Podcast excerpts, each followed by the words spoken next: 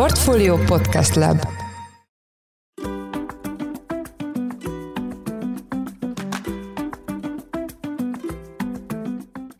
Sziasztok, ez a Portfolio Business Podcast új adása, ami az Oxo Holdings támogatásával jelenik meg.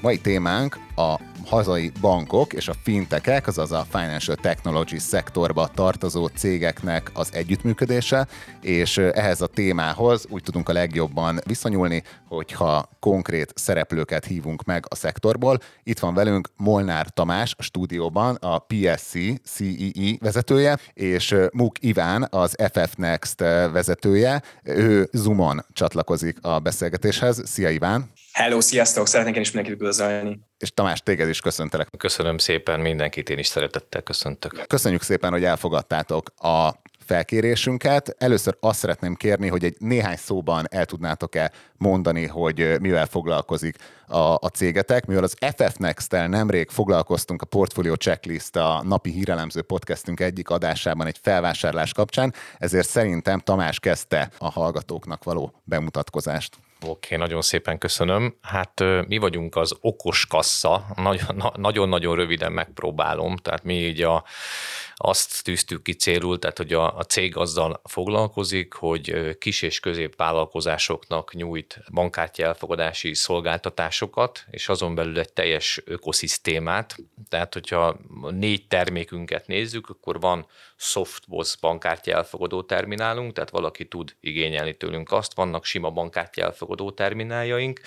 és van egy saját fejlesztésű Android alapú okos kasszánk, ugye innen van a nevünk, ez az okos kassa, amivel integráltunk egy bankkártya elfogadó terminált, és a NAV adőgyi egységet is beletettük és engedélyeztettük. Majd van egy webáruházunk, ezekben mindegyikbe bele van ugye a payment önmagába bankkártyás fizetés, és ami szerintem egyedi, hogy mi mögé tettünk egy smart portál nevezetű felhő alapú szolgáltatást, tehát mindegy, hogy milyen termékeket választanak az ügyfeleink, a smart portálban látják, hogy mi zajlik az üzleteikben, tehát innen menedzselik a termékfeltöltést, árat változtatnak, nyomon követik a pénzügyeiket, és ennek a következő generációja az a nyílt bankolásos, ugye a PSC-nek megvan az AISP és a PISP engedélye is Magyarországon, ami eléggé egyedi, hiszen PISP az, az nem sok van, nagyjából egy darab vagyunk mi, aki nem, nem bankként jöttünk. Ez a PSD, vagy itt pontosan mire gondoljunk? Hát ez a PSD 2 szerinti fizetés kezdeményezési szolgáltató, tehát ugye ez a PISP,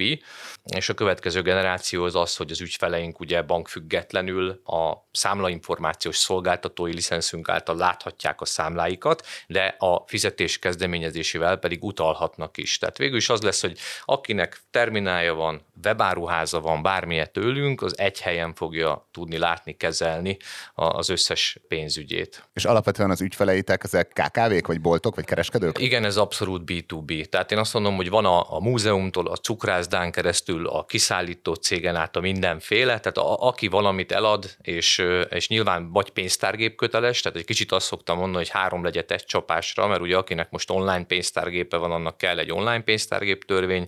ugye kell neki elvileg, hogy digitálisan el kell tudnia fogadni valamilyen fizetési eszközt, ugye mi integráltuk a bankkártya elfogadást, és egyébként nekünk az egészet az hívta életre, hogyha bementünk egy boltba, mi láttuk, hogy van egy különálló terminálja az ügyfélnek, van egy nyomkodós régi pénztárgépe, ha ezen felül szeretett volna egy raktárkezelést, akkor megrendelte a harmadik szolgáltatást, majd webáruházat a negyedik helyről, arra fizetést az ötödikről, és mi azt mondtuk, hogy ezt egy egész online szerződéskötési folyamaton keresztül tőlünk egy helyről integráltan, egy helyen látva az összes adatát. Azt szoktam mondani, hogy az ügyfelek váljanak a saját adataik birtokosává, mert egyrészt itt egy védett, biztonságos IT környezetben vannak az adatok, ráadásul ugye ez tényleg úgy néz ki, én mindig szoktam mondani, hogy mi is négy gyereket nevelünk a párunkkal, tehát az idő, az idő az egy nagyon fontos tényező, és az, hogy én otthonról, a mobilomról látom, hogy az üzleteimben mi zajlik, én adhatok hozzáférést a könyvelőnek, ő le tudja tölteni a napzárásokat, meg ha azt mondom, hogy a kenyeret én át akarom árazni 250 forint, forintról 275-re, hogy mondjuk a jelenlegi inflációs hatásokat kivédjem, akkor azt én megteszem a mobilomon, és az leszinkronizálódik az üzleteimben, a kasszáimra, és átárazok, és, és én tudok üzleti döntéseket hozni. Nagyon sok kérdésem merült fel ezzel kapcsolatban, de Iván, akkor hozzád fordulok. Néhány szóban az FF Next-et be tudod mutatni. Elmondom, hogy mit tudnak róla már valószínűleg a hallgatók, hogyha korábban követték a, a Portfolio Podcast eddigi adásait. Az, hogy most vásárolt fel titeket a Gloster, és akkor innen át is adnám a szót. Így van, az FF Next egy fintech, design és fejlesztő ügynökség. Tulajdonképpen web alkalmazásokat és mobil alkalmazásokat tervezünk, dizájnolunk, és fejlesztünk, implementálunk főként pénzügyi innovátoroknak, bankoknak, pénzintézeteknek, fintech startupoknak. Emellett egyébként dolgozunk egyéb iparágokban is, autógyártás, egészségügy, oktatás, megtartottuk a fintech fókuszunkat, és ami történetünkhöz az hozzá tartozik, hogy mi egy egytermékes családi bankolással foglalkozó startupként indultunk még 2017-ben, és innen nőttük ki magunkat egyfajta fintech ügynökségi 30 fővel jelenleg. Dolgozunk egyébként 15 különböző országba, olyan exotikusabb országokban is, mint például Szingapúr vagy Ausztrália. Van a saját termékeink is, ezek mobilbanki modulok különböző specifikus területeken, mint például családi bankolás, ügyfélazonosítás, zöld bankolás, és hát tulajdonképpen a, a hír igaz, a cégünknek többségi tulajdonát megszerezte. A Gloster, és most velük építjük tovább az FF Next-et mindkettőtökhöz feltenném a kérdést, és utána, hogyha egymásra reflektáltok, az is szuper. A hallgatóknak hogy tudjuk elválasztani, hogy mi a különbség egy hagyományos pénzügyi szolgáltató, mondjuk egy bank, egy biztosító, de akár egy közvetítő között, és azok között a cégek között, akik fintech cégek, és egyáltalán ti magatokat fintech cégnek definiáljátok el. Először akkor Tamás. Hát igen, ez egy tényleg nagyon jó kérdés, és eh, gondolkoztam is ezen sokat, hogy milyen halmazokba tudnánk magunkat tenni, mert ugye én, én, én azt mondom, hogy ha finteket nézünk, akkor, akkor minden, ami pénzügy és technológia. És például, ahogy hallgatom Ivánt, én azt gondolom, hogy minket külön lehet rakni két halmazba, mert ugye Ivánék azok, akik fejlesztenek, kiszolgálják a pénzügyi szektort, akiknek engedélyük is van. Mi egy kicsit a közös ló vagyunk, mert mi ugye pénzforgalmi szolgáltató vagyunk, tehát nem nevezném magunkat banknak, mert ugye a kór banki számlavezetés hitelszolgáltatást ugye nem nyújtjuk, mi lekorlátozottunk erre a PSD2 szerinti számla információs és fizetés kezdeményezési szolgáltatásra, de mégis, hogyha a hazai szabályozás vagy az európai szabályozást nézem, akkor, akkor valójában mondhatjuk, hogy fintech startup, de Isten igazából egy MNB engedély az egy olyan üzletfolytonossági és egy olyan IT security elvárás, hogy mivel mi vagyunk a szabályozott pénzforgalmi szolgáltató, ezért mi ott vagyunk, akik szolgáltatásokat is nyújtanak. És akkor talán azt mondom, hogy van még egy kategória, akik mondjuk a, a, az alapértelembe vett bankok, és én magam is mindig azt mondom, hogy attól függ, hogy kivel ülök le, mert, mert, mert akkor kérdezzük meg, melyik hogyha, igen, igen, hogy melyik sapkánkat vesszük föl, mert mi egy együtt is működünk bankokkal, tehát van olyan bank, aki ajánlja a mi szolgáltatásainkat, mert saját magának ilyen nincsen, illetve mi saját magunk is saját értékesítéssel jelen vagyunk a piacon, ugye a magyar és a lengyel piacon, tehát direktben értékesítünk, és direktben kínáljuk a szolgáltatásainkat, de hogy mégiscsak így, így nagyon nehéz elválasztani, mert, mert, mert hogyha például nézünk egy Revolutot, akkor ők ugye egy engedéllyel rendelkezőek, de mégis ők egy kicsit kiléptek, és ugye elindultak itt a, abba az irányba, amit szerintem ugye Iván is majd mindjárt kifejt, hogy ők fejlesztettek egy olyan applikációt, egy olyan banki frontend felületet, ami nem a core bankinghez kapcsolódik. Igen, ezzel kapcsolatban szeretnék egyet kérdezni, hogy ha valaki úgy dönt, hogy megveszi a ti szolgáltatásaitokat, bármelyiket, amit az előbb elmondtál, ott ez pontosan hogy néz ki, hogy ti több bankkal vagytok kapcsolatban, és akkor ez így integrálódik a saját banki felületeikre, vagy itt ezt egy kicsit el tudod mondani, mondjuk én vagyok egy, egy trafik vagyok, nem tudom, a Deák Ferenc téren, és van egy, most nem mondom, hogy melyik, tök mindegy, van az Erste Banknál egy számlám mondjuk, és akkor e, ez hogy működik, hogy nektek kell az Erstével kapcsolatban lenni, vagy nektek van egy saját bankotok, ahol váltani kell, tehát ez, ez pontosan az hova helyezkedik el ebben az ökoszisztémában? Ez egy csodavilág, és nagyon az elején vagyunk, azt kell, hogy mondjam, tehát önmagában mi bankfüggetlen szolgáltatók vagyunk, tehát hogyha a bankkártya elfogadási részt nézzük, nem kell számlát nyitni nálunk, oda küldjük a pénzt, ahol az ügyfél bankol, oda is fog menni. Hogyha a, a PSD2 szerinti ezt a két fizetés kezdeményezési és számlainformációs szolgáltatóit nézzük, akkor is az van, hogy a számlavezető az a bank marad. Tehát nagyon fontos, hogy mi nem kezelünk ügyfélpénzeket, tehát nálunk végül is nem elutalja a pénzét, hanem egy fizetés kezdeményezési megbízást ad, amit mi beküldünk a bankoknak. Én ezt úgy szoktam régen elmagyarázni, egy kicsit ilyen... Mint a könyvelőmnek adnék egy engedélyt, hogy kezelje a Nem teljesen, mert itt mindig a, a hozzájárulás az mindig az ügyfél adja meg, hogy én hozzáférhetek az ő számlájához, de ha a bankokat nézem, ugye hogy itt együttműködünk, tehát valójában a PSD2 szerint, és ez a furcsaság, és szerintem ebből van nagyon sok vita és kérdés most a nyílt bankolásban, és jön is egy update, hogy nekem nincs direkt kapcsolatom a bankokkal, nincs szerződésem, azon felül, hogy informatikai IT oldalról kapcsolódok nekik. Egy kicsit ez a PSD2, én úgy szoktam elmagyarázni, hogy ez olyan, hogy az embernek van egy férje felesége, egy párja, és akkor most azt mondták, hogy na, megjött a PSD2, most ő elmehet randizni, de a gyertyát is nektek kell adni hozzá. Tehát azt mondták a bankoknak, hogy itt vannak a nyílt apik, fejleszétek ki, iszonyat IT erőforrással, tehát értem az ő frusztrációjukat is, és ezt adjátok oda mindenkinek, mert az Európai Unió azt mondta, hogy szeretném generálni a versenyt. És ez jó, mert nagyon sok szolgáltató állt, tehát ugye ha a Revolutot nézem, például pont ugye most kezdte el a BNPL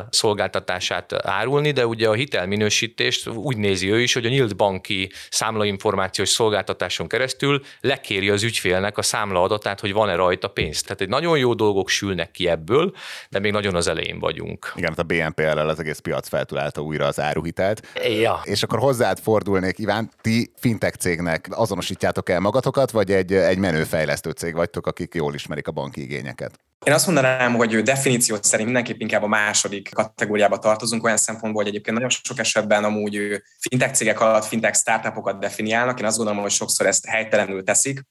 mert nem csak exponenciálisan növekvő cégek lehetnek fintech cégek, vagyis technológia vezérelt pénzügyi szektorban működő cégek, és itt ami egy még nagy különbözőséget tesz, hogy B2C vagy B2B üzleti modellben működünk-e, mi egyértelműen bankoknak és fintech startupoknak segítünk abban, hogy minél menőbb mobil és web alkalmazásaik legyenek. Ezáltal mi B2B üzleti modellbe tartozunk, szóval mi együttműködünk a, valódi fintech szereplőkkel, és nekik segítünk, szóval ezt mindenképpen fontos itt még megemlíteni. És volt egy ilyen kérdésetek is, hogy milyen különbözőségek lehetnek fintech szereplők és bankok között. Egyrészt érdemes megfogni ezt a kérdést technológiai és digitális termék frontjáról. Egyrészt azt látjuk, hogy a, a fintech szereplők főként erősen ügyfélközpontú módon, mondhatni cloud native, vagyis felalapú technológiákat natív módon használó cégek, microservices architektúrában szocializálódtak, nőttek fel, és nyilván ezeket az inputokat elkezdték átvenni az e szereplők is, a vezető e pedig már talán mondhatni is, hogy nagy részt át is vették, és emellett pedig bevételek és költségek oldalán is nagyon nagy különbözőségek vannak a szereplők között. Van mit tanulni a bankoktól, bevételek és profitabilitás szempontjából, és van mit tanulni a fintekektől, költségek szempontjából, hiszen sokkal alacsonyabb költségen és hatékonyabban tudnak működni azzal, hogy natív módon használják az új technológiákat. Igen, de nektek vannak dobozos termékeitek is, tehát hogy akkor itt egy kicsit összecsúszik ez a definíció, nem? Mert hát azzal végül is ti egy fintek megoldást adtok, maximum nem magánszemélyeknek, hanem azoknak a partnereknek, akiknek amúgy meg egyedi dolgokat fejlesztenétek. Így van, hát tulajdonképpen adunk a kezükbe egy olyan dobozos terméket, amit mi testre is szabunk, főként a lakossági bankolás területén vannak jelenlévő mobilbanki megoldásaink, és ezeket aztán pedig majd már a bank pénzintézet a saját ügyfélbázisánál tudja piacra vinni, és itt ez egy tulajdonképpen egy win-win-win helyzet. Nekünk nagyon fontos, talán legfontosabb a, végfelhasználó, ugyanígy értjük a mi ügyfeleinket, bankokat, és ezzel segítünk nekik abban, hogy minél gyorsabban, agilisan tudjanak digitális termékeket piacra vinni. De akkor ez valamennyire, és itt most megint mindkettőtökre nézek, ez valamennyire egy ilyen erőltetett, nem tudom, média hype volt, hogy a, a fintekek jönnek, és akkor lenyomják a bankokat, mert hogy akkor ezt nem lehet így kijelenteni, hiszen nagyon sokfajta, nem tudom, stakeholder kapcsolat lehet egy fintech cég és bankok között. Ha jól értem, akkor ti sokkal inkább, bár most ti és így Ivánra nézek, ti sokkal inkább olyan partnernek tekintitek őket, akikkel együtt működve fejlesztitek ki a, a megoldásokat, és Tamás, ti pedig, hát amit te is mondtál, hogy bizonyos szempontból pedig versenytársak is vagytok, de milyen az együttműködés a bankokkal, nektek mik a tapasztalataitok? Iván. Egyrészt arra még visszautalnék, hogy, hogy alapvetően nem gondolom, hogy nem volt valid az a média hype, amivel azt mondták sokan, hogy fintekek le tudják találni a bankokat. Kezdetben azért inkább szúnyogcsípést éreztek a, a bankok, mert hogy szolgáltatások szintjén versenyeztek velük a fintekek. Ennek van egy angol száz kifejezése, az unbundling folyamata, ahol egy, kettő, három funkciót nagyon magasra járattak a fintekek, Utána viszont rájöttek arra, hogy profitabilitást még több termékkel lehet csak elérni, akár szuperappokkal, illetve azokkal a nagyon profitábilis termékekkel, mint akár hitelezés, befektetések. Ez már a rebundling folyamata, ahol már összegyúrunk még több olyan funkciót, amivel már, már majdnem egyfajta univerzális bankot hozunk létre, de azért ettől távol van még egy Revolut is. Szóval ilyen szempontból szerintem mindenképpen versenytársak egymásnak a fintekek és a bankok, hogy milyen tapasztalataink vannak. Nagyon sokfajta setupban dolgoztunk együtt bankokkal, akár startupként is, amikor még 3-6-10 fős cégként működtünk, most már azért más útvonalakon dolgozunk együtt bankokkal, segítettünk akár három közép-kelet-európai banknak a mobilbanki alkalmazásának a redesignjában, és itt több esetben olyan tanácsadó cégekkel is együtt dolgoztunk, amelyek tovább segítették az együttműködésünket. Szóval nem csak startupként, accelerátorprogramokon keresztül, hackathonokon keresztül működtünk együtt pénzintézetekkel, ami tipikusan startup útvonalak mondható, hanem most már sokkal inkább egy nagyobb ökoszisztémába csatlakozunk be, mint fintech szakértő digitális termék fejlesztő csapat, és itt egyébként nagyon ideálisnak gondoljuk azt, ahol egyfajta management consulting cég is segíti a közös munkát, egyfajta hidat képezve, mert azért vannak különbözőségek, és én azt gondolom, nem is feltétlenül IT-ban érdemes keresni a fő különbözőségeket, hanem kultúrában, mert azért a fintekek, főként a fintek startupok nem csak más terméket hoznak piacra, hanem más, hogy viselkednek, más, hogy öltözködnek, más munkarendben dolgoznak, más eszközöket használnak, más módszertanokat, és egyébként nagyon sokszor ugyanazt a problémát oldjuk meg, csak teljesen más megközelítésre, és itt nagyon nagy szükség van egyfajta empatizálásra mind a két fél részéről. És akkor ti vagytok az a szépség tapasz, akit hoz a tanácsadó cég, hogy akkor, hogyha jobban úgy akarsz kinézni, mint nem tudom, a Revolut, vagy a N26, vagy bármelyik, akkor az ő szolgáltatásait vegyed igénybe? Előfordult már, igen, többször, hogy mi voltunk, ez szépségtapasz. Tamás, hozzád fordulnék. Itt ti nektek milyen a kapcsolatotok a bankokkal? Ugye itt van egy olyan szabályozói környezet, ez az Európai Uniónak ugye a PSD 2 irányelve, amiről már ezelőtt beszéltünk, ami valahol úgy néz ki, mintha titeket segítene, vagy az ilyen típusú cégeket segíteni, mint a tiétek, de mégsem sikerült ezt így, ezt az egész ökoszisztémát nagyon benépesíteni, hogyha egy finoman fogalmazzak az elmúlt időszakban. Nektek mi a, a tapasztalatotok, mennyire tekintenek rátok versenytársként, mennyire tudtok együttműködni, milyen kapcsolataitok vannak bankokkal? Is is, tehát egy kicsit ilyen vegyes, ugye attól függ, tehát hogyha a, a kor termékeket nézzük, tehát egy kicsit osztom azt, amit Iván mond, egy kicsit mi mélyebben úszunk a vízben, mert, mert azt mondom, hogy mi, mi mint szabályozott szolgáltató, ugye egy kicsit én azt mondom, hogy a, a pandémiás időszak eléggé felgyorsította a digitalizációt, meg egy kicsit széthúzta a piacot. Tehát mi, mi mivel, hogy hardverezünk is, tehát vannak termináljaink, gyártunk pénztárgépet, minket ez a pandémia gyártás ügyileg, Kínában való gyártás, konténer hazaszállítás, és ugye az összes szolgáltatásunk engedélyköteles, ami, ami azt jelenti, hogy egy ilyen, azt mondom, hogy egy startupnak ez a, az alacsonyabb költséggel, tehát egy startupot, hogyha azt mondom, hogy pénzforgalmi szolgáltató startupot nézünk, akkor azt gondolom, hogy ez egy, ma már egy ideál, hogy alacsonyabb költségen. Tehát sem egy IT-s fejlesztőt, teljesen mindegy, hogy vidék, főváros, külföldön nézünk, hogyha megnézzük a mendékosztokat, akár belső-külső, akkor egy kicsit más szemmel nézem én azt, mikor egy fejlesztő cég fejleszt egy banknak, mert nyilván egy banknak a, a fejlesztésben nem csak az a húzóerő, hogy a piacon maradjon, hanem van egy olyan húzóerő is, hogy a PSD2 például kimond erős ügyfél hitelesítés, és tehát kimond olyan kötelező szolgáltatásokat, amit kénytelen implementálni. Tehát azt mondom, hogy ha onnan nézem a az IT oldalról ezt a piacot, akkor van benne egy olyan fokú hajtóerő, hogy meg kellett csinálnom egy csomó dolgot, ugyanez a PSD2 szerinti nyílt apik ki kellett fejleszteni, és ezeknek ugye meg kellett felelni az összes biztonsági sérülékenységi vizsgálatnak. Tehát van egy ilyen aranykora az IT-nak, de azt mondom, hogy benne ülve, akinek ezt fejlesztenie kell, és üzemeltetnie kell, ott már szerintem ez a, mondjuk azt mondjuk ez a deep fintech, tehát aki engedéllyel és fejleszt is, és piacra is megy, ott én azt gondolom, hogy egy kicsit elbillent a mérleg tényleg abba az irányba, akik mondjuk nyugatról jönnek és nyugatról fejlesztenek. Tehát, hogyha nézzünk egy ilyen, ugye említetted a, a, a Number 26-et, ugye, hogy én őt láttam a másik oldalról, amikor még a Wirecardnál voltam felelős a közép-kelet-európai régióért. Maradjunk annyiba, hogy megvettek nagyon sok pénzért nagyon sok dolgot, amit aztán ingyen odaadtak az ügyfeleiknek, és ezt ugye iszonyat tőkeinekcióval lehet nézni. Tehát valóban az a része, ez a profitabilitás, ez inkább ügyfélszerzés volt, és ügyfél darabszám, meg ugye ne felejtsük, hogy nagyon sok szolgáltató ugye Angliából jött még a Brexit előtt, tehát náluk az ügyfél onboarding, ügyfél beazonosítás, ez egy teljesen más szintű volt, mint mondjuk egy magyar szabályozói környezetben, hogy mi egy távoli ügyfélazonosítás. Tehát egy kicsit szürkébb zónába tudtak így hirtelen felszívni. Az, reng... az észtek nem léptek ki az eu Igen, tehát én azt gondolom, hogy itt azért, azért benne van ez a, a szabályozói környezet, hogy nagyon hamar tudtak reagálni nagyon nagy tőkével. És ugye visszatérve itt az együttműködésekre, én azt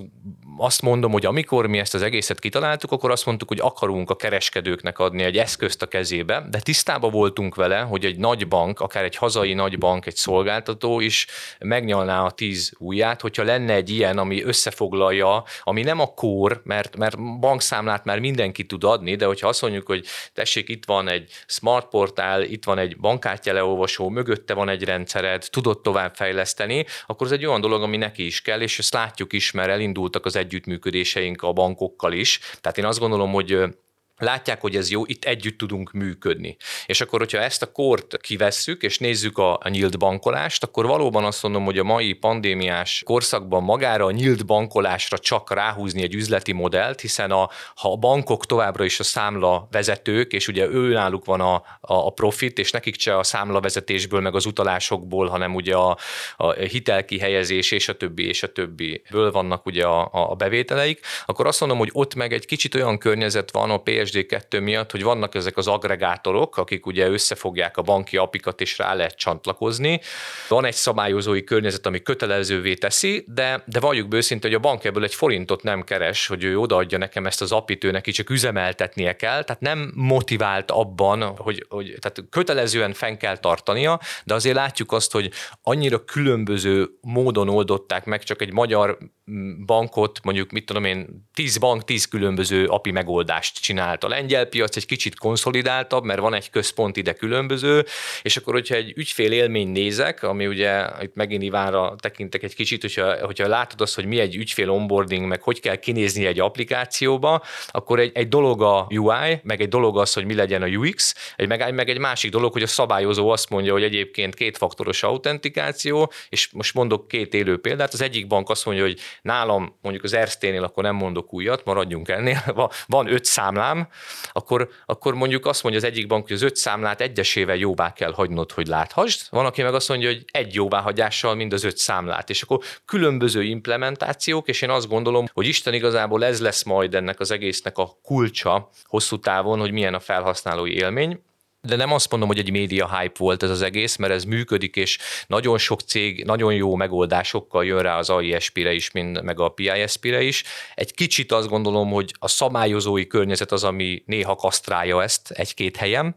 A, a másik meg az, hogy szerintem a, a belső motiváció az valahol az lehetett, valljuk őszintén, hogy na majd a kártyatársaságoknak adunk egy fricskát, és azt mondjuk, hogy a, a Visa Mastercardot egy kicsit megpróbáljuk, mert hogyha egy lengyel piacot például nézzünk, egy, egy web webáruházban 70% azonnali fizetés, ugye a saját blikjük, tehát tényleg ott azt gondolom, hogy ott, ott, tényleg a Visa Mastercard az elenyésző egy webshopos vásárlásnál. Nálunk Magyarországon még mindig ugye a utánvét, a, de, de utána azért elég erős helyen van a bankkártya elfogadás, és akkor majd most az AFR-rel ugye szépen szerintem ott lehet haladni és lehet versenyezni, de a fizikai boltokban én megmondom őszintén, hogy nyílt bankolás ide, nyílt bankolás oda, meg azért a nagy hogy mondjam, csak kártyatársaságoknak az üzletpolitikáját tekintve, most egy élő példa ugye, hogy az AFR azt ugye a NETS rendszerén csinálták meg, majd a Mastercard felvásárolta a NETS-et, tehát azért a Mastercard is úgy van, hogy figyelés koncentrál arra, hogy mik a trendek és merre felé megy a világ, és, és próbálja ugyanazt az üzleti modellt behozni a nyílt bankolásban is, amit már évek óta csinál. Tehát szerintem az alapmotiváció, hogy challenge meg az egész piacot, az megtörtént, ha nehézkesebben is, és és én azt mondom, hogy sosem a technológia a kerékkötő, mert technológiailag sokkal több és jobb dolgot meg lehetne csinálni, de ugye mondjuk egy, egy szabályozó, az meg most jut el oda, hogy hoppá, felhőben vannak az ügyfél adatok, tehát nem egy fizikai szerveren, én értem, hogy nincs különbség a kettő között valahol, mert a felhő is fizikai szerverek valahol, de mégiscsak az elmúlt tíz évben az volt egy bizonyosság, hogyha összeomlik minden, akkor az egyesek és nullák, tehát az ügyfél pénz, bármi történik, megmarad. Most az, hogy ez fel elmegy egy felhőbe, ami valahol van, már az is egy új irányadás információ biztonsági, vagy informatikai biztonsági szempontból, és akkor én mondom itt a, ugye a blockchain-t, tehát maga a technológia nagyon jó, de mint szabályozó azt mondani, hogy hoppá, a világon szétoztam az adatokat bárhol, az még olyan dolog, amivel neki még dolga van, még meg kell emésztenie. Válaszolva a kérdésre, szerintem vannak nagyon jó együttműködések is, vannak, ahol eleve a törvényi szabályozás a nyílt bankolásban nem annyira az együttműködésről szól, hanem az egyik úgy érzi, hogy nekem kötelező adni nyűg, mert IT költség, a másik ettől meg szenved, mert a végén az ügyfélnek van egy rossz élménye, és, és, és az összes többi meg ennek az egyvelege, de mégis azt hiszem, hogy jó irányba megy. Tehát kellett, mert nagyon sok mindenki ráépült erre, és nagyon sok dolgot megmozgat, meg azt is gondolom, hogy ha szerintem talán a, a, a szabályozói oldalról is, hogyha az ügyfél onboarding lenne egy központi adatbázis, a cégadatokat is egy helyen tárolva, ezek hitelesek, vannak erre lépések, mert ugye most is a tényleges tulajdonosi adatbázis ugye megjelent a magyar piacon, és a hitelintézeteknek mindenkinek kötelező csatlakozni, tehát megyünk ebben a, ebbe az irányba, de én az, azt hiszem, hogy egy ilyen, már most is azt mondom, hogy jelenben is rengeteg jó együttműködés van, de például pont ugyanez a nyílt bankolásra rá lehet épülni, mondjuk mi speciál nem fogunk, de mondjuk a bankoknak tényleg az, hogy látom, hogy az összes többi szolgáltatónál mi történik, mint most a Revolut is azt mondja, hogy a BNPL-re hozzáférést azt, és én megnézem, hogy mi történik ott, mert próbálom valahogy ugye a balanszot tenni. Én szerintem nagyon sok jó dolog ki fog ebből sülni még, és már ki is sült. Tamás említette a nyugatot, te pedig ugye most Amsterdamból veszel részt ezen a felvételen. Ennek van valami jelentőség az FF-nek szempontjából, hogy te most ott vagy? Igen, igen, most már egy ideje végzünk üzletfejlesztési tevékenységet Amsterdamban, és egyrészt, mint digitális ügynökség is nagyon izgalmas, Amsterdam itt tulajdonképpen a top 10 árbevétel érkezik be digitális ügynökségekbe globálisan, mellette pedig a Belgium után a második legattraktívabb helyszín digitális ügynökségnél dolgozó kollégák számára Amsterdam és Hollandia van mit tanulnunk a piacról, mellette pedig egy egészen komoly fintech hub is épül itt Amsterdamban, Brexit után pedig tulajdonképpen mondhatjuk, hogy az egyik legkiemelkedőbb, hanem a legkiemelkedőbb fintech hubban itt jelenleg Amsterdamban. És akkor te ott is dolgozol, vagy most egy tanácsadó projekten vagy kint, vagy, vagy mit csinálsz ott? Konferenciákon veszünk részt folyamatosan, és beszélgetünk potenciális klientekkel is, itt személyesen is. A The Next Web konferencián vettünk például részt, amely egy egészen nagy, több tízezer résztvevőt számláló tech konferencia, és itt is egyébként részben azt is kutattuk és kerestük, amiről az elmúlt percekben is beszélgettetek, beszélgettünk, hogy, hogy hogyan lehet bankok és fintekek között minél jobb és hatékonyabb az együttműködés. És hogyan? Átvezetve a következő kérdésre.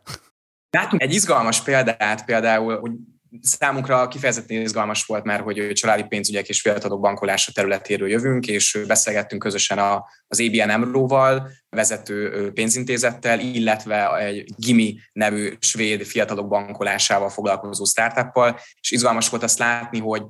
az a hipotézis, amely sok részben megdőlt például Közép-Kelet-Európában, hogy mi azt gondoljuk, meg gondoltuk, hogy, hogy fontos egy maximálisan testre szabott alkalmazást átadni a bankoknak, és majd utána fogják ők ezt kihozni a saját ügyfeleik számára. Ők pont nyilvánbankolásra építve a saját branded, gimi branded megoldásokat adják az ABN Emro-nak, nem testre szabott megoldást, és ő így is tud működni a kollaboráció. Azt gondolom, hogy azért tud működni egy ilyen kollaboráció, pláne, mert ugyanarra az ügyfélkörre is lőnek, a Gimi, illetve az ABN viszont a másik oldalon ez egy annyira még kialakulóban lévő nem érett piac, a fiatalok bankolása és specifikus megoldások kialakítása a tinédzser meg a náluk fiatalabb szegmensben, hogy itt tulajdonképpen még nincsen torta, amit fel lehetne osztani, ezért a tortát közösen is érdemes elkészíteni fintekek és bankok kollaborációjában. És amit Tamás is említett, hogy azért vannak különbségek a szabályozói környezetben és szabályozói attitűdben, még az Európai Unión belül is. Ezt ti is látjátok, meg több piacra van fókuszatok.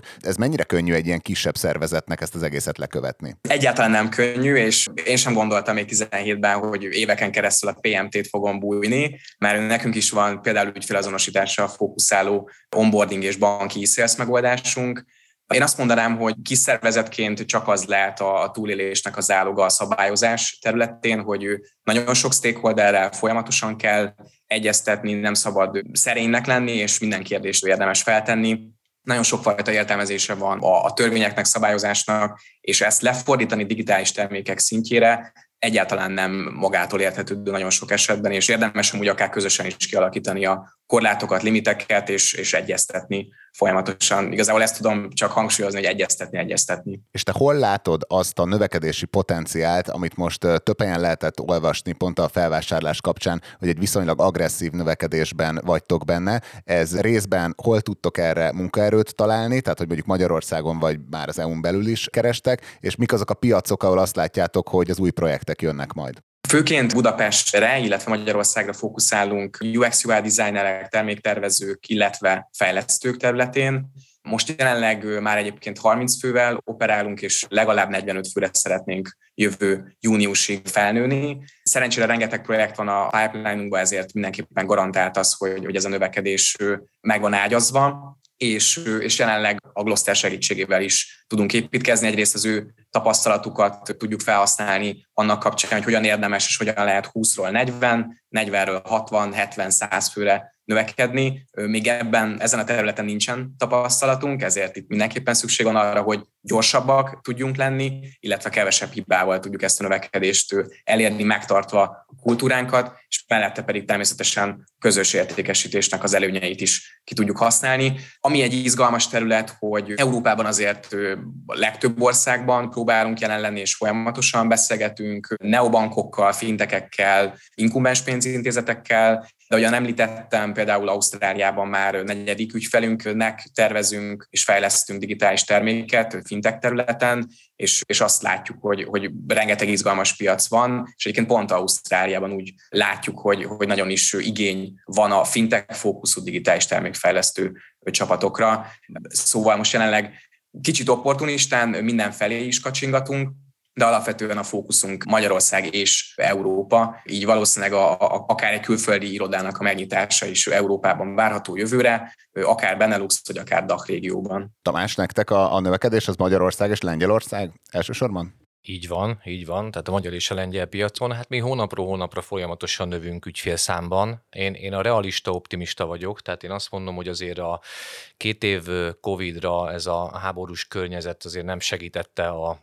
KKV szegmensnek a növekedését, tehát nagyon sok bolt bezárás van. Látjuk, hogy a vásárlóerő az csökkent, tehát nagyon nehezen ruháznak be új termékekbe és innovációban, tehát hogy nem biztos, hogy nekik a kulcó most az innováció, sokkal inkább a költség megtakarítás, és itt, itt szerintem van egy ilyen diszkrepancia így a, a, a, a világ és a, és a valóság között egy picit, illetve, illetve én azt gondolom, hogy a növekedésben, tehát HR szempontból is látjuk a kihívásokat. Tehát én azt gondolom, hogy ma fejlesztőket keresni és találni, vagy akár értékesítőket, az, az egy kicsit más világ, mint három-négy évvel ezelőtt. Tehát abszolút, tehát hogy én ugye nagyon sokat dolgoztam a DACH régióban is, ha szabad ilyet mondanom, én ilyen a svájci környezetbe szocializálódtam. Ez a, ez a Svájc, Ausztria, Németország. Igen, igen, én a svájci svájci, zürichi, ugye van ez a Six Payment Services, akit már felvásárolt a Worldline egyébként, tehát már nincs is, csak részben, de hogy én ugye ott tanultam az iskolát, és én azt mondom, hogy én is látom, hogy ott azért a margin az egy kicsit másképp működik. Tehát ők ide, ide, ide jönnek mindig a közép-kelet-európai régióba, és utána két-három év után elcsodálkoznak, hogy itt nincs akkor a margin. Viszont azt kell, hogy mondjam, hogy még egy magyar-lengyel piacot, vagy egy, egy cseh-szlovákot is nézve, azért, azért fintek, vagy, vagy technológiai szempontból azért, azért bőven az élvonalba vagyunk, tehát elég jó megoldásaink vannak. Tehát egy svájci, meg egy német azért sokkal konzervatívabban vág bele ilyen dolgokba, szabályozói környezetben meg megengedőbben, azt kell, hogy mondjam.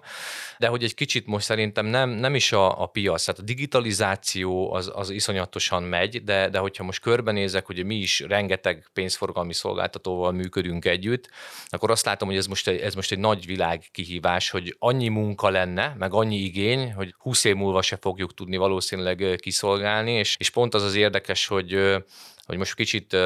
nem akarom itt elszomorítani a témát, de, de emlékszem, amikor voltam egy konferencián, ott pont Ukrajnáról volt szó, és az ukrajnai IT szegmensről volt szó, hogy nem, nem akarok butaságokat mondani, de valami ötször, tízszer annyi IT-sra lenne szükség a következő öt évben, hogy ki tudják szolgálni az igényeket. Na most nyilván ez valószínűleg ezt el fogja szívni a piac, de, de hogy önmagában én azt látom, hogy bármelyik céghez megyek, hogyha egy bankhoz, egy fintek, egy fejlesztő, akkor mindenki azt mondja, hogy figyelj, annyi minden van, amit még kell fejlesztenünk, és azt gondolom, hogy a következő nagy kihívás az a humán erőforrás lesz, mert nem lesz olyan egyszerű nő, nem azért, mert nem lenne feladat, hanem mert ember találni majd egy sokkal nagyobb kihívás lesz, és én erre mondom, hogy egy kicsit ez a startup világ itt széthullik, mert, mert a Covid miatt most már egy IT is az bárhonnan fog tudni dolgozni, és az ma már nem benefit, hogy home office, hanem, hanem, hanem nagyon sokszor azt mondják, hogy figyelj, ha nincs home office, akkor én köszöntem szépen, én nem vállalom ezt a feladatot. Úgyhogy, úgyhogy ilyen szempontból egy kicsit én, én, én nekem van egy ilyen realista táptalaj, hogy a, hogy a növekedésben az, hogy az IT igényeket ki tudjuk szolgálni, ott nagyon okosan kell fukárkodni, és nagyon előre gondolkozni, hogy hogyan tegyük meg. Tehát ma már mi is azt csináljuk, hogy a, a belső IT-n felül külső IT-s erőforrásokat, és ugye nyilván nekünk ez, még egyszer mondom, hogy egyen nehezebb, mert egy dolog a fejlesztés, meg egy dolog az üzemeltetés, mert ugye szabályozottként, ugye bármit, amit csinálunk, az mindig egy sérülékenységi vizsgálat, és a többi, és a többi. Tehát, hogy azt is mondom, hogy egy pénzforgalmi szolgáltatónál az is egy kihívás, hogy nagyon sokszor reagálni egy, egy szabályozói környezetre, vagy egy új ügyféligényre, az nem azért nem lehetséges, mert mondjuk nem akarja az ember megcsinálni, hanem pont a, a belső prioritások, az IT, HR erőforrás és az egésznek a szabályozói környezetében, hogy nem az van, hogy én erre szoktam azt mondani, hogy persze van pénztárgépünk, de mindig azt szoktam mondani, hogy nem egy pénztárgépes cég vagyunk, mert nem az van, hogy holnap után bármit ugye kidobálunk a felhőbe, és akkor hopp működik. Tehát nem vagyunk már ez a kicsi cég, hanem egy pénzforgalmi szolgáltató vagyunk, hogy mielőtt ugye megcsinálunk bármit, megvannak a saját release periódusaink, és akkor azokban megvannak előre megtervezve már most is egyébként. Erre mondom azt, hogy kis, kis, kvázi kis cégként egy-másfél évre előre tudjuk, hogy mit kell csinálni, és erre meg jönnek folyamatosan az ügyféligények, és én szerintem ez egy globális kihívás lesz az összes cégnek. Még szerettem volna a ti üzletetekkel kapcsolatban egy kérdést feltenni, hogy legalábbis Magyarországon az lehet a mondjuk külső szemlélőnek a benyomása, hogy kicsit ilyen kényszerből kellett innoválniuk a, a, a magyar kereskedőknek. Ugye tavaly, azt hiszem január 1-től kötelező ugye készpénz helyettesítő megoldásokat is elfogadni. Hogy ezt hogy fogadták? Sokan nem akarták ezt gondolom bevezetni, aztán akkor kötelező lett, és akkor jöttetek ti, és azt mondtátok, hogy akkor itt a, itt a remek alkalom, hogy innováljál. Mi, mi már előtte jöttünk, sokkal előtte, tehát mi éreztük, hogy azért a, hogy mondjuk ezek a nyomkodós pénztárgépek, ezek el fognak menni a számítógép alapú, meg a szoftver alapúban. Tehát nagyon sok piacon ugye a, az adóügyi egység, meg a küldeni az adatokat a helyi adóhatóságoknak, ugye ezt látták, hogy ebből azért van államilag extra bevétel, tehát ezt elkezdték a környező országok is másolni. És látjuk, hogy ebbe megy a, az irány, ráadásul a lengyel piacon is meghoztak egy ilyen törvényt, csak ők egyel szerintem előre látóbbak voltak, mint mi itt Magyarországon, és ők azt mondták, hogy 2025. január 1 elejétől kötelező integrálni a pénztárgépbe. Tehát nem azt mondja, hogy elfogadni, és, és ezzel ők ki is nyomják a nyomkodós pénztárgépeket a piacról, mert ugye el kell kezdeni lecserélni. És nyilván igen, a legjobb alternatíva még mindig azt mondom egy fizikai boltba a bankkártya elfogadás, mert az mindenki zsebében ott van, de, de én azt mondom, hogy ebben, ebben megint előveszem a realista sapkámat és fölveszem, az egész magyar piacot mindig is ez motiválta. Tehát, hogyha megnézzük az innovációt, amikor bejött az érintésmentes fizetés a Mastercard által először, akkor az interchange bankközi utalékakat úgy szabták meg, hogy aki elfogad ilyeneket, vagy aki ilyen terminált rak le a piacra, annak sokkal kevesebbet kell fizetnie interchange díjat, tehát volt egy üzleti megfontolás mögött, ezért mindenki elkezdte telepíteni, nagyon okosan kitalálták ezt a modellt akkor amikor rendszerváltás után ugye a 90-es, 89-90-es években ugye azt mondták, hogy na jó, akkor most mindenkinek kell egy bankszámla, ugye fehérítsük a gazdaságot, akkor mindenki után odavágták a bankkártyát, senki nem mondta, hogy kérek bankkártyát, és én azt gondolom, hogy ugyanígy látszott a, a növekedés, a bankkártya terminálok, ugye, hogyha egy három évvel ezelőtti állapotot nézzünk, akkor volt 220 ezer pénztárgép, és mondjuk 110 ezer postterminál. Most hopp, hirtelen egy év alatt ez bezárult. Tehát én azt mondom, hogy a kelet-európai piacot piacot, ugye az adóügyi egység pénztárgép, az mindig a szabályozás vitte előre. Sajnos ennek a hátulütője az, hogy mi látjuk, és a bankok is látják, hogy a, a 30% az nem forgalmazó ügyfél. Tehát oké, okay, itt van a terminálom, oké, okay, elfogadok valamit. Sajnos most nem működik, ki van írva. Igen, és nem látják még ennek az előnyét. Tehát egy kereskedőnek is még kell az edukáció, hogy oké, okay, valljuk be őszintén, hogy, hogy emögött azért van egy, egy fekete gazdaság, egy félelem, hogy oké, okay, akkor nekem látni fogják a forgalmamat, mert mindenki bankkártyával fog fizetni, ami nyilván nem egy valós félelem, mert én azt látom, hogy mondjuk a az összkészpénzes forgalomnak a 15 kötőjel 35-40 százaléka tevődik át kártyás forgalommá, ez az egyik. A másik, hogy abszolút 1 százalék körüli jutalékok vannak, tehát hogy amik nem nyomott szegmensek, mint mondjuk egy benzinkút vagy, vagy, vagy dohánybolt, akinek ugye fix jutaléka van, én azt gondolom, hogy egy, egy, egy, egy összforgalom 30 százalékáért kifizetni 1 százalékot, az azt jelenti, hogy mit tudom 0,5 százalékkal megemelem az összterméknek az árát, senki nem fogja ma már ezt észrevenni. Inkább az, az a felismerés, hogy többet költenek az emberek, impulzív vásárlások, több pénz van nálam, és e, ezáltal növekedik a forgalmuk, tehát nekik ezt kéne felismerni, és, és nem a félelem, de, de azért egy ilyen jó erős készpénzes társadalom vagyunk mi is, tehát a németek is, tehát azért nem kell azt mondani, hogy ez, ez csak mi, mi nálunk specifikus, ez, ez egyelőre így. Igen, és nem beszélve azokról a riportokról, amiket ki lehet húzni egy ilyen okos kasszából, meg egy ilyen egész ökoszisztémából, ami szintén ugye az üzletfejlesztés irányába mehet. Amiről még mindenképpen szerettem volna beszélni, az ugye különböző cég fejlődéseken mentetek keresztül, de hogy a tőkebevonás az, az, az mennyire volt fontos a ti működésetekben, és erről egy ilyen röviden így a napjainkig. Mikor láttátok úgy, hogy kockázati tőkét kéne bevonni, miért nem banki hitelt, mikor jött a szakmai befektető, erről egy kicsit tudtok-e beszélni? Először akkor Ivánra néznék. Igen, vontunk be tőkét, és egészen sok, talán azt is mondhatni, hogy túl sok körben, olyan szempontból, hogy, hogy mi kerestük az utunkat, és minden évben kicsit pivotáltunk onnan, hogy egy termékes B2B fintech startup vagyunk, eljutottunk odáig, hogy már több termékünk volt, utána elindultunk ügynökségi üzleti modellben. Ez már 2019, amikor azt láttuk, hogy nem elég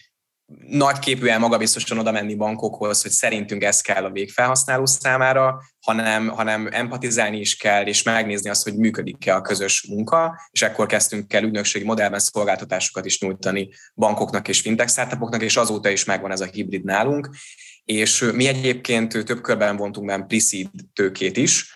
azaz 10-15 millió forintos összegekben tudtunk építkezni előre. Ezeknél a, a tőkebevonásoknál az első másfél évünkben történt meg, 3-4-5-6 főre növekedtünk, aztán 2019 elején vontunk be egy nagyobb seed befektetést, és ezt követően pedig ebből tudtunk építkezni, és én, én azt gondolom, hogy, hogy tőkebevonásnál mindig más és más sikertényezők vannak. Először az a legfontosabb sikertényező, hogy tud-e egyáltalán tőkét bevonni a fintech startup vagy egy startup, illetve mennyi tőkét tud bevonni, minél több tőkét tud bevonni, minél jobb értékelésen, annál könnyebben és jobban tud akár építkezni. Ezt követően viszont már, ha már megvan a mondjuk seed tőke, akkor a traction, árbevétel, ügyfélszám lényeges. Számunkra is ez volt a leglényegesebb 2019-ben, amikor a 18-as alacsony árbevételünket meg tudtuk tízszerezni, de nem voltunk még profitábilisak. És akkor 2020-ban jött el az a pont, amikor szerettünk volna egyre profitábilisabban működni,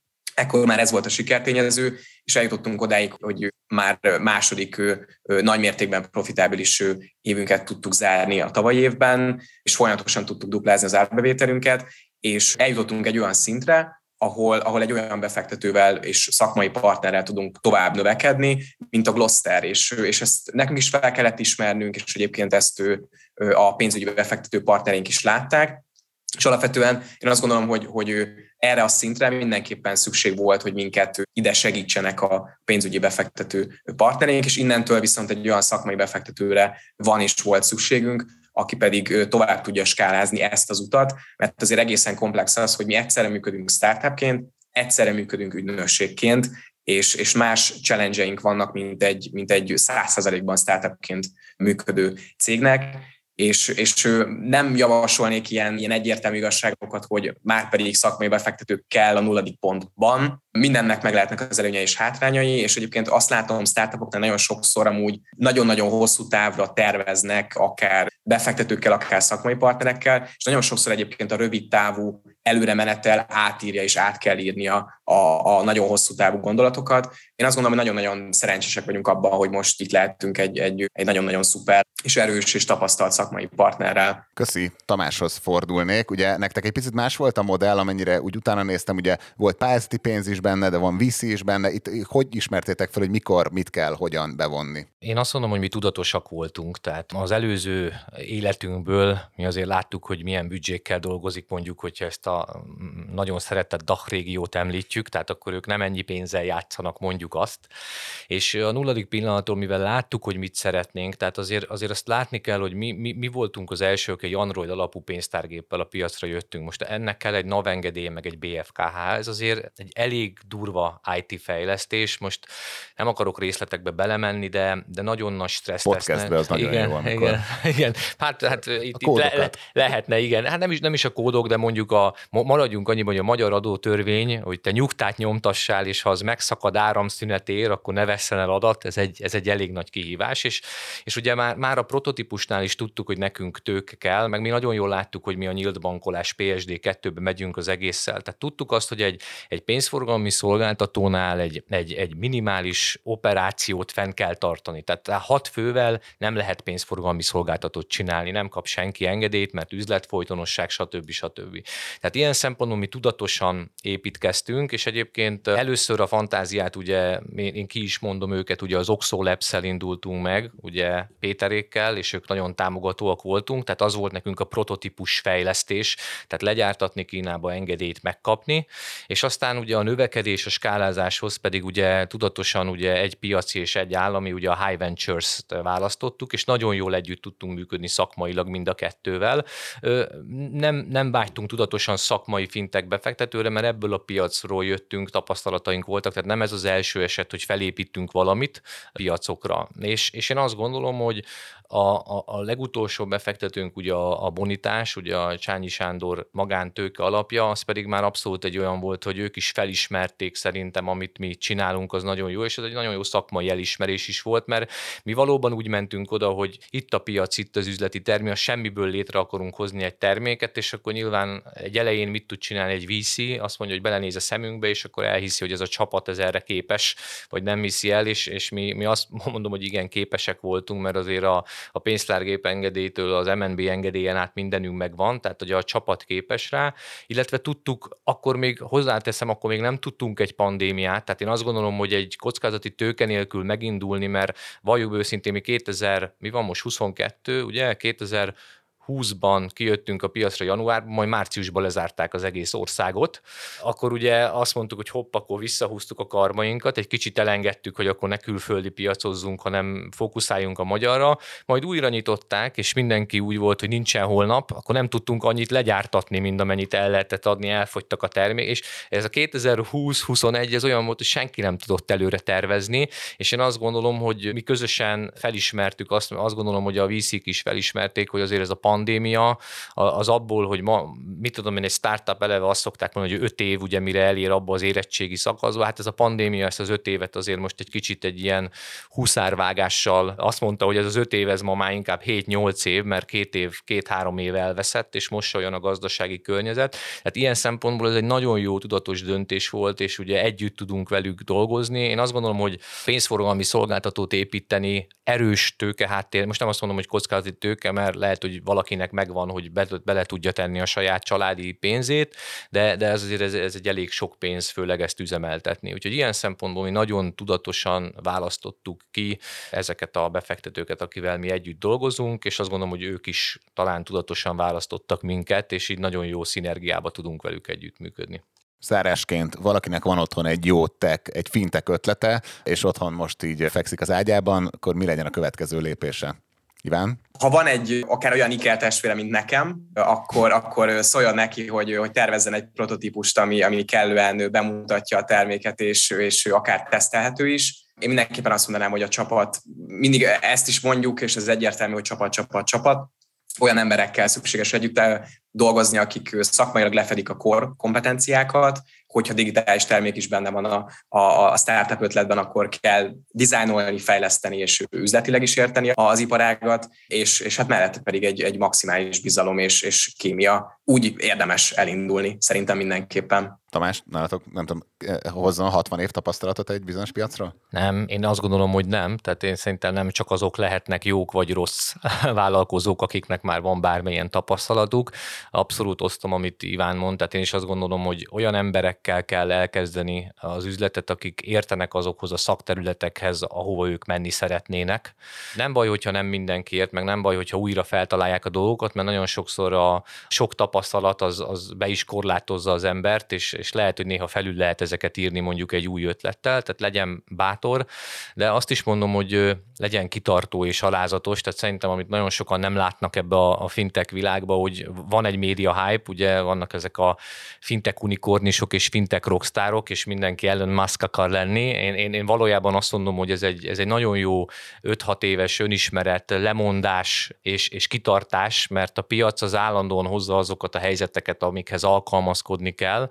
és, és kicsit ez olyan, mint itt a portfóliónál voltam én annó egy ilyen, egy ilyen tőzsdekurzuson, csak kíváncsiságból, és ott volt egy nagyon jó mondás, ugye, hogyha valamit vásárolni akarsz, akkor sose azt nézd, amit nyerni szeretnél, hanem a kockázat szempontjából nézd meg, hogy mi az, amit hajlandó vagy elveszíteni. Tehát én azt mondom az új fiatal, vagy akár idősebb generációnak, aki vállalkozni akar fintekbe, hogy nézze meg azt, hogy mi az, amit oda be tud tenni, hajlandó elveszíteni, tegye be, és utána, és utána üljön rajta, és ne kezdjen el izgulni, hogy mi fog történni, mert én azt gondolom, hogy egy startup élete az a cashflow-ról és a csapatról, a HR-ről szól, nyilván a termékről, meg a piacról, meg az értékesítésről is, de én azt gondolom, hogy igazából a, nekem van egy ilyen mondásom, hogy én nem vállalatokban hiszek, mert a vállalatoknak önmagában nincsenek céljaik, én emberekbe hiszek, mert az embereknek vannak céljaik, amit megvalósítanak, és hogyha olyan embereket tudunk összegyűjteni, amik a vállalat céljai támogatják azt, hogy az ő személyes céljaikat is el tudják érni, akkor gyönyörű szinergiák jöhetnek létre, és akkor lehet menni.